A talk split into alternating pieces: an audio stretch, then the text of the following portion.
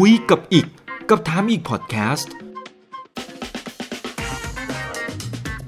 คุยรอบด้านเรื่องเศรษฐกิจและการลงทุนกับผมอีกบรรพตครับ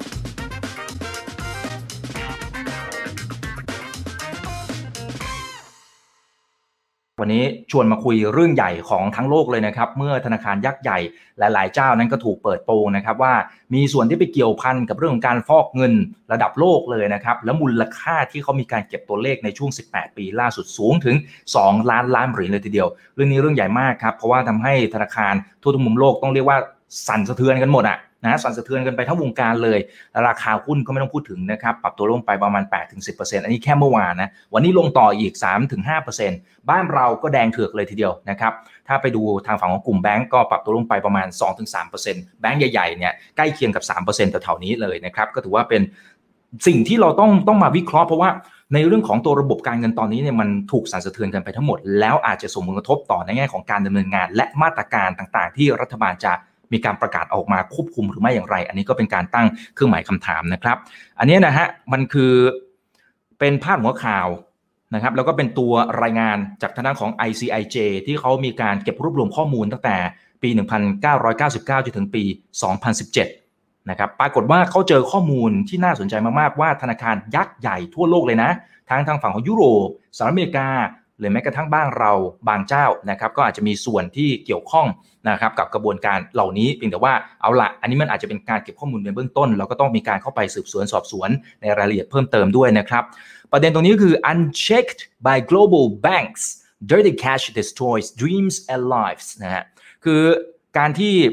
ระบบธนาคารพาณิชย์เนี่ยอาจจะไม่ได้มีการตรวจสอบอะไรที่มากเพียงพอนะครับมันก็เลยทำให้พวกเงินสกปรกเนี่ย dirty cash เนี่ย มันอาจจะไปทำลายความฝันแล้วก็ชีวิตของใครหลาย ๆ คนนะครับ พอมีการเปิดประเด็นเหล่านี้ มันก็เลยเป็นการเขาเรียกว่าอะไรเป็น Talk of the Town ไปทั้งโลกนะครับ เพราะมันเป็นประเด็นที่ใหญ่มากเกี่ยวพันกับคนทั้งโลกเลยทีเดียว ตัวเลขความเสียหายที่บอกว่า 2 ล้านล้านเหรียญมันเยอะขนาดไหน เปรียบเทียบกับตัวเลขเศรษฐกิจ GDP ในบ้านเราก็ได้ มันใหญ่กว่าตัวเลข GDP ในบ้านเราเนี่ยประมาณสัก 3 เท่านะ นี่ใหญ่ขนาดไหน ตัวเลข Market Cap แค่ 2 วัน ตลาดหุ้น sector ธนาคารร่วงลงไปประมาณล้านล้านบาทนะ มันสร้างความเสียหายขนาดไหนนะฮะถูกไหมฮะ อันนี้ปรับตัวลดลงไปเยอะเลย HSBC ราคาหุ้นต่ำที่สุดในรอบ 25 ปี Standard Charter ร่วงลงไป วันนี้รวมเข้าไปอีกนะครับเกือบเกือบ10%เลยนะ Barclays Deutsche Bank ไม่ต้องพูดถึงเลยก็ปรับตัวลงไปเกือบเกือบ10%เพราะฉะนั้นนี่คือความเสียหายในเบื้องต้นที่เกิดขึ้น แต่ว่าอันนี้มันเป็นแค่ภาพระยะสั้น ทีนี้ถัดมานะครับสิ่งที่สิ่งที่อยากจะเล่ากันต่อก็คือว่า เมื่อกี้เนี่ยผมค้างเอาไว้นิดหนึ่ง นะครับว่ากลุ่มแบงก์ธนาคารพาณิชย์โดยเฉพาะในระดับโลกเนี่ยมันเป็นประเด็นดราม่านะครับโดยเฉพาะทางฝั่งของ Deutsche Bank JP Morgan Standard Charter Bank of New York Mellon นะครับ Barclays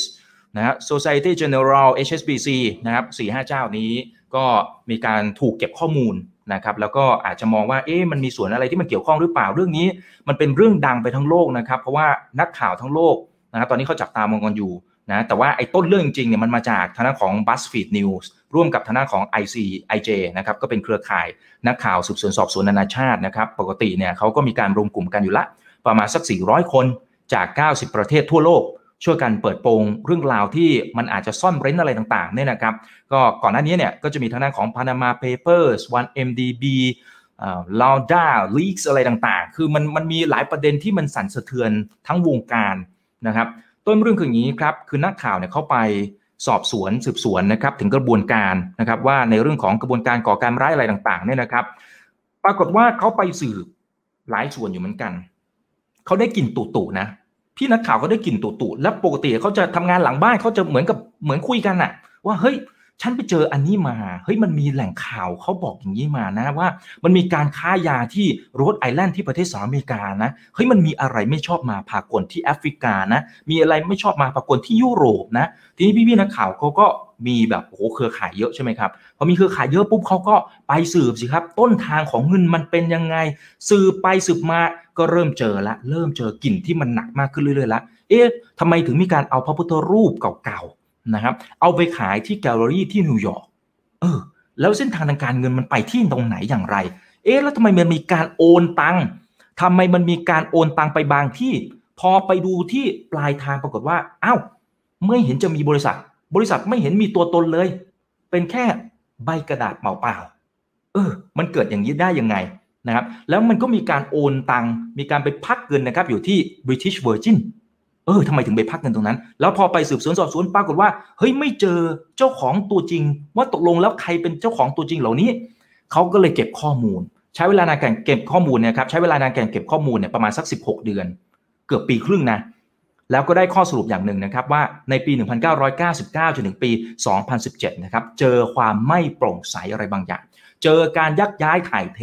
เรื่องของเงินอะไรบางอย่าง เจอเรื่องของ การที่ธนาคารพาณิชย์บางกลุ่มอาจจะมีส่วนด้วยหรือเปล่าในกระบวนการเหล่านี้ เพราะว่าอย่าลืมนะครับไอ้ transaction เหล่านี้เป็น transaction ใหญ่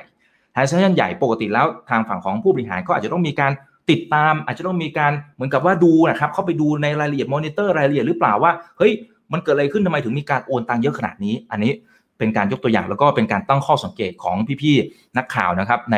ICIJ นะครับว่าเฮ้ยผู้บริหารไม่รู้เป็นไปได้หรือเปล่านะครับแล้วจำนวน transaction ที่มันเกิดขึ้นคือประมาณสัก 2,100 transaction แต่มูลค่า 2 ล้านล้านเหรียญนะครับ big name ทั้งนั้นเลย big name มาก Deutsche Bank เนี่ยเคยถูกปรับไปแล้วนะครับรอบหนึ่งนะในปี 2015 ตอนนั้นก็อยู่ที่ประมาณสัก 258 ล้านเหรียญเพราะว่าก็อาจจะไปทำธุรกิจนะครับทำธุรกรรมอะไรที่เกี่ยวข้องกับประเทศที่ถูกคว่ำบาตรนะครับโดยสหรัฐอเมริกา นะเช่นอิหร่านซีเรียลิเบียซูดานเป็นต้นนะครับแล้วก็ไม่ใช่แค่นี้นะครับคืออันนี้เป็นแค่ยกตัวอย่างนะครับก่อนหน้านี้เนี่ยก็มีการเปิดเผยตัวนี้ด้วยครับ เช่น HSBC นะครับก็มีการปล่อยให้มีการโยกย้ายเม็ดเงินหลายล้านเหรียญนะครับที่หลายคนอาจจะมองว่าเอ๊ะมันเป็นเรื่องต้มตุ๋นหรือเปล่ามันเป็นเรื่องหลอกลวงหรือเปล่านะครับหรือแม้กระทั่ง JP Morgan ก็มีการอนุญาตให้บริษัทหนึ่งเคลื่อนย้ายเงินนะครับโยกเงินเนี่ยประมาณสัก 1,000 ล้านเหรียญ ผ่านบัญชีที่ลอนดอน โดยที่ไม่รู้นะครับ ว่าใครเป็นเจ้าของตังนะ หรือแม้กระทั่งเจ้าของสโมสรฟุตบอลที่ผมชื่นชอบ ผมเป็นแฟนคลับของเขาอยู่แล้วนะครับสโมสรเชลซีเขาบอกเขามีการคุยเหมือนกับลับๆนะกับทางด้านของนักฟุตบอลที่อาจจะไม่ได้เป็นสมาชิกนักฟุตบอลของเชลซีนะครับแต่ว่าอาจจะมีการใช้บริการบริษัทในส่วนของตัวนอกอาณาเขต offshore company นะครับมันก็เป็นความไม่ชอบมาพากลหรือแม้กระทั่ง Standard Chartered ก็มีการโยกย้ายเงินสด ให้กับธนาคาร Arab Bank ในจอร์แดน ผมไปประเทศจอร์แดนมาก็เห็นธนาคารนี้เหมือนกันเป็นธนาคารยักษ์ใหญ่เลย แต่มีการโยกย้ายเม็ดเงินอะไรบางอย่างที่มันตรวจสอบแล้วมันมัน suspicious transactions นะครับคือมันเป็นธุรกรรมที่ดูแล้วมันน่าสงสัยว่ามีอะไรซ่อนเร้นอยู่หรือเปล่านะฮะแล้วสืบมาสืบไปสืบไปสืบมาเนี่ยมันก็มีหลายธุรกรรมที่มันน่าสงสัยจริง ๆ มันไปเกี่ยวพันกับหนึ่งคือพวกผู้ก่อการร้าย มันเกี่ยวพันกับนักค้ายา drug dealer มันเกี่ยวพันกับกระบวนการค้ามนุษย์ มันเกี่ยวพันกับในเรื่องของเจ้าหน้าที่ที่อาจจะมีการคอร์รัปชันแล้วจะต้องมีการยักย้ายถ่ายเงินไปยังต่างประเทศ แต่เขาจะถ่ายเงินผ่านช่องทางไหนล่ะบ้างส่วนอาจจะขนเงินสดเหรอมันก็คงจะไม่ได้เพราะพวกนี้เวลาที่เขาทำธุรกรรมต่างๆ มันคงเป็นหลักโหพันล้าน เป็นหลักแบบหลายร้อยล้านอะไรประมาณนี้ถูกไหมฮะมันจะขนเงินสดอย่างเดียวก็คงจะไม่ได้ มันต้องมีช่องทาง ซึ่งหนึ่งในช่องทางที่เขาทำก็คือผ่านทางสถาบันการเงินนี่แหละครับ ทีนี้ทางด้านของท่านผู้บริหารเขาว่ายังไงท่านผู้บริหารของแต่ละเจ้าโอ้ต้องบอกว่าเดือดเลยครับเก้าอี้นี้เดือดมาก อันนี้คือตัวอย่าง transaction นะ อันนี้ตัวอย่าง transaction ที่ที่เป็นอยู่ในเว็บไซต์นะครับของ ICIJ ลองเข้าไปดูได้นะครับนะก็มีหลายอย่างที่มันงงอะว่าเฮ้ยโอนไปเนี่ยหลาย ๆ ประเทศผมไม่ต้องอ่านอ่านประเทศใช่ไหมครับว่า มันมีอะไรแปลกๆ เยอะเหมือนกันนะครับ เข้าไปดูรายละเอียดเพิ่มเติมได้นะฮะ ทางด้านของผู้บริหาร Deutsche Bank เขาก็ว่าอย่างนี้นะครับเขาบอกว่าการที่จะไปต่อสู้กับเรื่องของ financial crime อาชญากรรมทางด้านการเงินนะครับ การฟอกเงิน money laundering นะครับ capital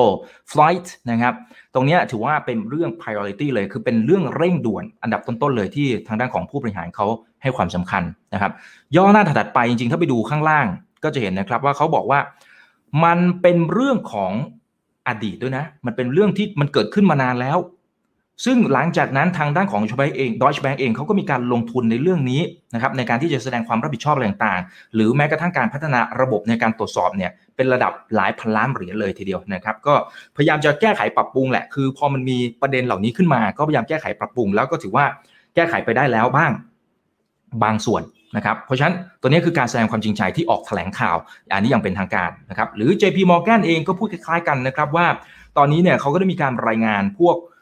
activity นะครับหรือว่าธุรกรรมทางการเงินที่มันดูแล้วมันน่าจะมีความน่าสงสัยต่างๆ ให้กับทางฝั่งของรัฐบาลเปิดเผย มีความโปร่งใสและใช้กฎหมายในการเข้ามาควบคุม เพื่อเป็นการต่อสู้กับอาชญากรรมทางด้านการเงินนะครับ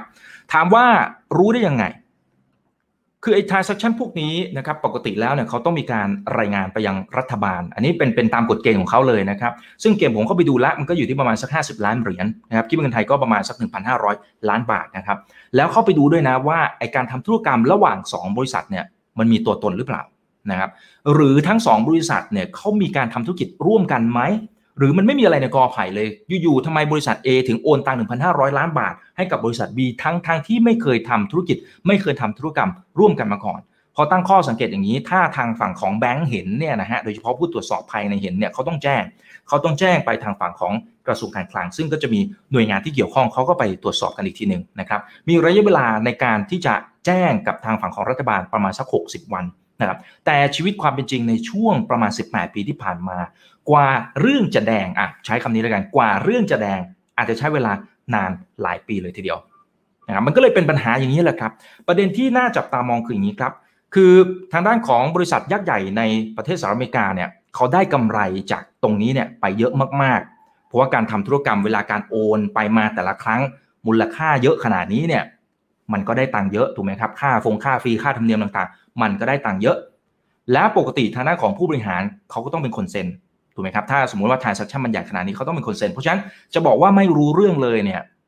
มันก็เชื่อได้ยากมากๆนะครับแต่พอถูกจับได้ทีนึงเป็นยังไงครับรัฐบาลสหรัฐอเมริกาหรือรัฐบาลทางฝั่งยุโรปเขาก็สั่งปรับทีนึง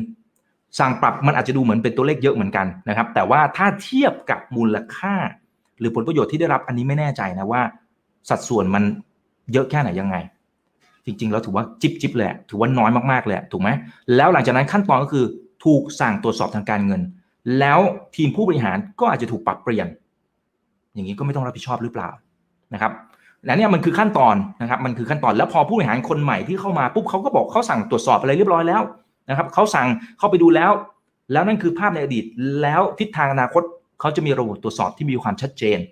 นั่นคือสิ่งที่ทางด้านของบริษัทต่างๆ พยายามที่จะทำนะครับทางเฟดหลักธนาคารกลางสหรัฐอเมริกาเขาก็ไม่ได้นิ่งนอนใจนะเขาก็ออกรายงานนะครับแล้วก็ออกมาตรการต่างๆ เพื่อที่จะออกมาควบคุมทางฝั่งของธนาคารพาณิชย์นะครับคือธนาคารพาณิชย์อื่น ๆ ก็เลยถูกคุมเข้มตามไปด้วยนะครับในมุมนึงเนี่ยมันก็คงจะเป็นเรื่องที่ดีนะครับสำหรับทางด้านของผู้บริโภค เพราะว่าก็จะได้มั่นใจมากขึ้นนะแต่ในมุมของการทำธุรกิจเนี่ยมันก็จะเริ่มขยับตัวลาบากละแต่ถ้ามองภาพรวมทั้งหมดก็ในเมื่อมันมีคนทำผิดอะนะครับ ก็ต้องมีการควบคุมกันไป แต่คนที่อาจจะเคยทำถูกมาก็ได้รับผลกระทบตามไปด้วย เพราะต้องทำมาตรการที่คุมเข้มมากขึ้นตามไปด้วย ผมชวนคิดอย่างนี้นะครับ ด้านหนึ่งนะ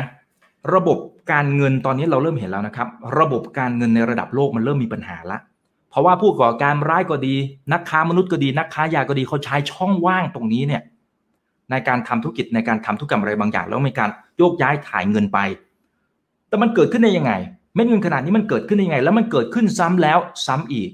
และสิ่งที่เกิดขึ้นในวันนี้คือเปิดโปงเป็นข่าวใหญ่ อีกแป๊บหนึ่งมันจะมีข่าวอื่นๆ ตามมาอีกหรือเปล่า อันนี้ไม่มีใครรู้ไงครับและสิ่งที่รัฐบาลพยายามเข้าไปควบคุมตอนนี้เนี่ยมันไม่รู้ว่า มันเป็นเหมือนกับบัวหายแล้วล้อมคอกหรือเปล่านะครับเพราะคนที่ได้ประโยชน์เขาก็ได้กันไปหมดแล้ว แล้วผลเสียอีกหนึ่งด้านที่มันกำลังจะตามมาคือไอ้เม็ดเงินตรงเหล่านี้เนี่ยนะครับที่มันสูงถึง 2 ล้านล้านเหรียญนะมันไปเกี่ยวพันกับหลากหลายกิจกรรมเยอะมากมายนะครับ ยาเสพติดนะครับค้ามนุษย์อะไรต่างไอ้เม็ดเงินเหล่านี้มันทำให้ไอ้กิจกรรมที่มันดักดักดำๆเหล่านี้เนี่ยมันเติบโตไปขนาดไหนแล้ว แล้วมันมีความซับซ้อนอะไรขนาดไหนแล้ว การตรวจสอบมันจะยากขนาดไหนแล้วนะครับแต่เอาละ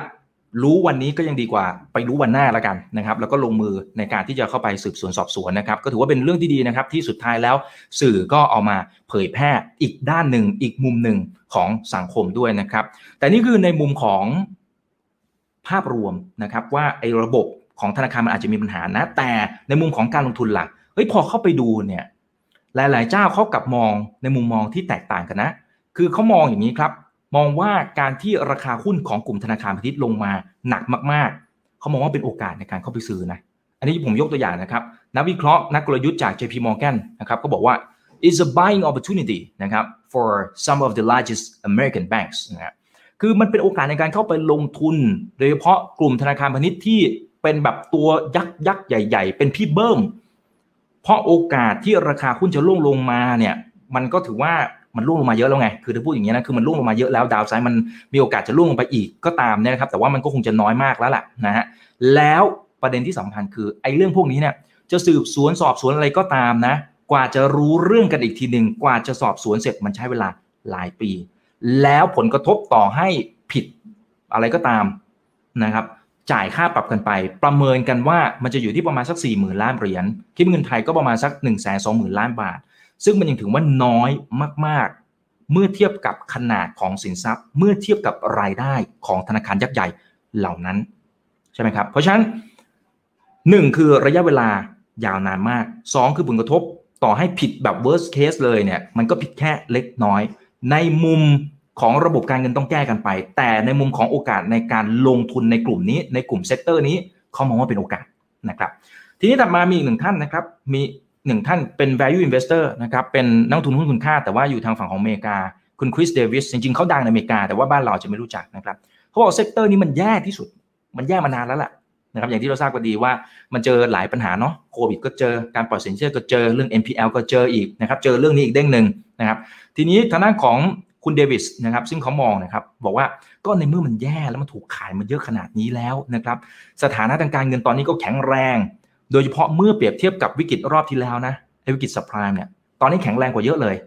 นั้นในเรื่องของผลเสียหรือผลกระทบที่เข้ามาเนี่ยที่มันจะกระทบกับปัจจัยพื้นฐานถามว่ายังมีอีกไหมมันยังมี แต่มันจะมากไปกว่านี้อีกเหรอ ก็อาจจะยากในมุมของเขานะ เพราะว่าสถานะทางการเงินตอนนี้ค่อนข้างจะ work มาก ค่อนข้างจะแข็งแรงมากนะครับ tier one tier two ต่างๆเนี่ยถือว่าแรงดีไม่มีตกเลยนะครับ เพราะฉะนั้นเขาเลยมองว่านี่คือโอกาสในการเข้าไปลงทุนในหุ้นกลุ่มนี้ แต่ละท่านที่ดูเราอยู่ณตอนนี้เนี่ยคิดว่ายังไง เป็นโอกาสในการเข้าไปลงทุน หรือไม่สำหรับหุ้นกลุ่มธนาคารพาณิชย์นะครับ โดยเฉพาะในช่วงเวลาที่เจอกับมรสุมแบบนี้นะครับ อ่าโอเค ก็ประมาณนี้นะครับสำหรับเรื่องที่เอามาอัปเดตแล้วก็มาวิเคราะห์กันให้กับทุกท่านได้ฟังกันนะครับสำหรับในธุรกิจทางด้านของ banking sector เนี่ยก็ถือว่าเจอมรสุมเยอะแยะมากมายนะครับถ้ามองด้านหนึ่งก็ไม่รู้เหมือนกันนะว่าจะเป็นโอกาสหรือเปล่าเพราะมันล่วงลงมาเยอะแล้วนะครับ แต่มองอีกด้านหนึ่งก็ต้องหามาตรการในการที่จะไปควบคุมนะครับ พวกระบบพวกนี้เนี่ยเพราะว่าถ้าปล่อยนานไปผลเสียก็คือประชาชนผู้บริโภคโดยทั่วไปนี่แหละนะครับ โอเค เอาละครับประมาณนี้นะฮะครั้งหน้าจะเป็นเรื่องไหนเดี๋ยวรอติดตามชมกันด้วยนะครับ วันนี้ลากันไปก่อนครับ สวัสดีครับ อย่าลืมนะครับว่าเริ่มต้นวันนี้ดีที่สุดขอให้ทุกท่านโชคดี และขอให้มีเสรีภาพในการใช้ชีวิต ผมอีกบรรพศครับ